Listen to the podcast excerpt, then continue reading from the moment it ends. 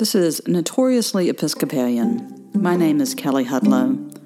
This is a podcast of sermons and musings all about the Christian faith and especially about being an Episcopalian.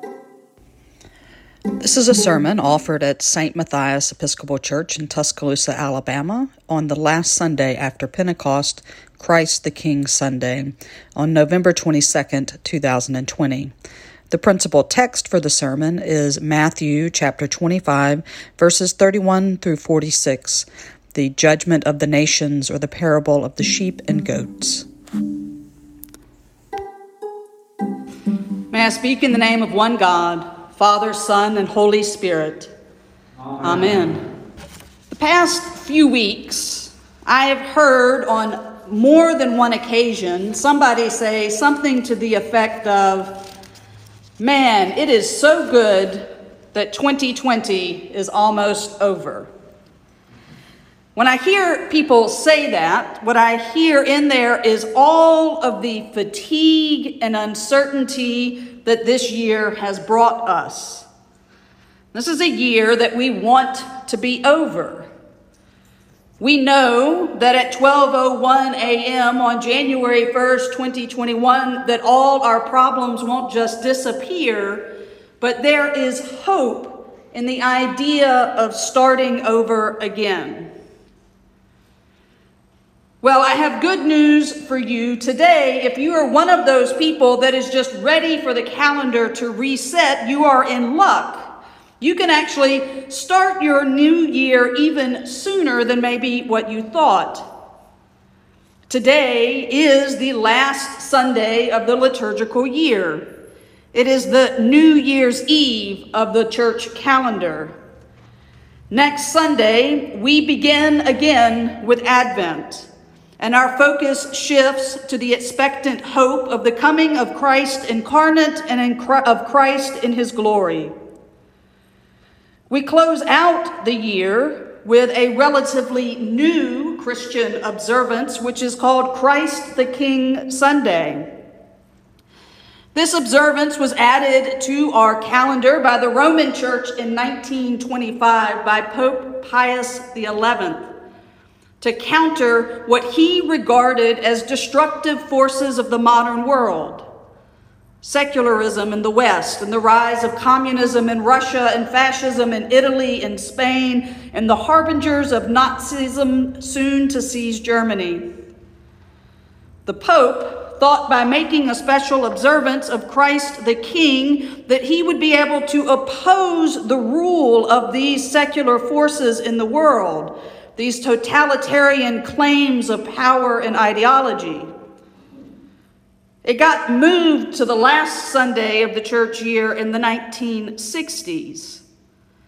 And we get three gospels over the course of the three year cycle of the church calendar that present Christ as the Son of Man coming in glory, Christ confronting the rulers of the world, and Christ reigning even from the weakness of the cross.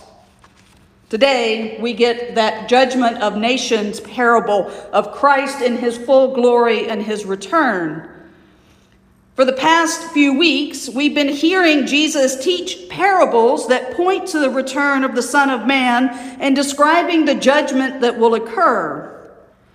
Today's reading is the culmination of those parables. We get a glimpse of Christ as a king, judging all the nations and peoples of the earth, sorting sheep from goats. And for those sheep found to be righteous, they receive eternal life. And for those goats found to be unrighteous, well, they get eternal punishment.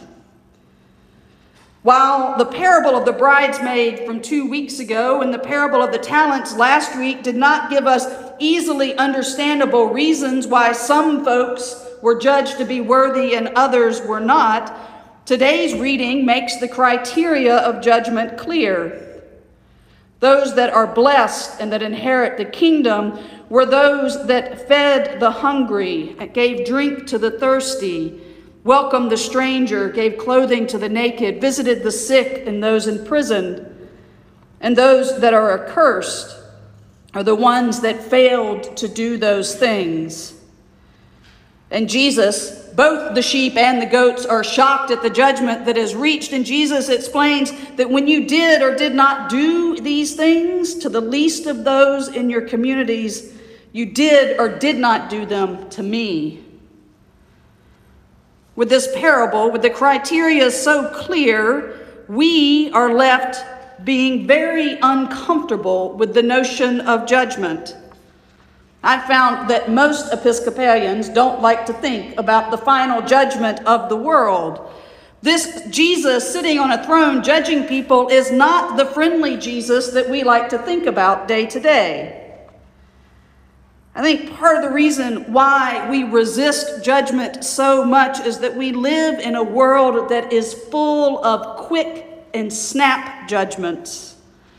We're judged every day right? We're judged on what we wear, what we say, what we post on social media. In our current culture, we are often judged without warning. There's no heads up about it. There seems to be no room for grace. And if you are found lacking, the judgment is to be called out and cast out. I dare say that there are a few well meaning Christians that have used this very passage, this parable, to call out and cast out others for being goats instead of sheep. We would do well on this Christ the King Sunday to remember that it is not us that sits in the King's throne. Today is also a day given to the calendar that we would celebrate the life of C.S. Lewis who wrote, or is most well known for writing the Chronicles of Narnia. The first part of the prayer that we would offer if we were celebrating Lewis's feast day says, O God of searing truth and surpassing beauty, we give you thanks for C.S. Lewis, whose sanctified imagination lit fires of faith. To hear the parable of the sheep and the goats in a way that we should, we need a sanctified or holy imagination like Lewis had. We need to see and see through the words of the story to get to the searing truth of God. If you remember, the Chronicles of Narnia start with a book called The Lion, the Witch, and the Wardrobe. It's normally the book that almost everybody reads or encounters at some point growing up. And in that book, towards the beginning, there's a conversation between Susan, who is a human child that's come to Narnia, and Mr. Beaver, who is a talking beaver, as happens in the Chronicles of Narnia. And Mr. Beaver is talking about Aslan and that Aslan is on his way. And Susan is surprised to learn that Aslan is not a man at all, but is rather a lion. And she asks Mr. Beaver, Is he quite safe? Mr. Beaver's reply is, Safe? Who said anything about safe? Of course, he isn't safe but he's good. He's the king, I tell you. Christ the king is not safe, but he is good. Christ in this parable invites us into dangerous acts of mercy that leave us vulnerable to those that we love and those that we don't know. We are called to mercy and kindness in a world that is driven by power and division. That is not a safe way to live, but it is a good way to live. In the final book of the Chronicles, called The Last Battle, Lewis recreates this judgment scene that we hear this morning with all the creatures of Narnia coming before Aslan for judgment. Some were sent to the left, and some were sent to the right. And for those who were sent to Aslan's right, they entered what was going to be the new Narnia, a new world that was truer than true and truer than what had come before. And as people walk through that door to this new world, there are these shouts that say, further in and higher up, because they have to make room for all those that were coming through the door after them. There, some of them are surprised when they get there and look around and realize that there are some people that did bad things while they were in Narnia, but yet they have been sent through the door, and so the cry still goes out further in and higher up.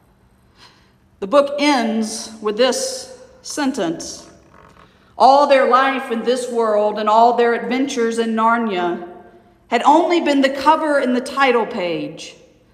Now, at last, they were beginning chapter one of the great story, which no one on earth has read, which goes on forever, and in which every chapter is better than the one before. When we take Lewis's holy imagination and look at this parable, this judgment of the nations, I think that we can see that the searing truth of this gospel isn't that some go to heaven and others go to hell, but rather that our story isn't finished being written. The good news of this gospel is that we are not yet judged. We can accept the grace of Jesus Christ and live that grace out in the world through acts of mercy and kindness to those around us. That the powers of this world that would divide us and cast us out do not have the final say on who we are. We can write a different story. Maybe that's why we're so eager for 2020 to end, so that we can move on to the next chapter and hope that it's going to be better than this one. But before we do that, we need to reflect on what has come before.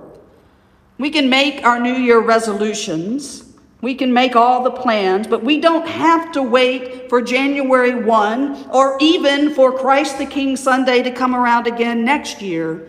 We can choose every day to write a story that is filled with mercy, grace, and kindness. Amen. Amen.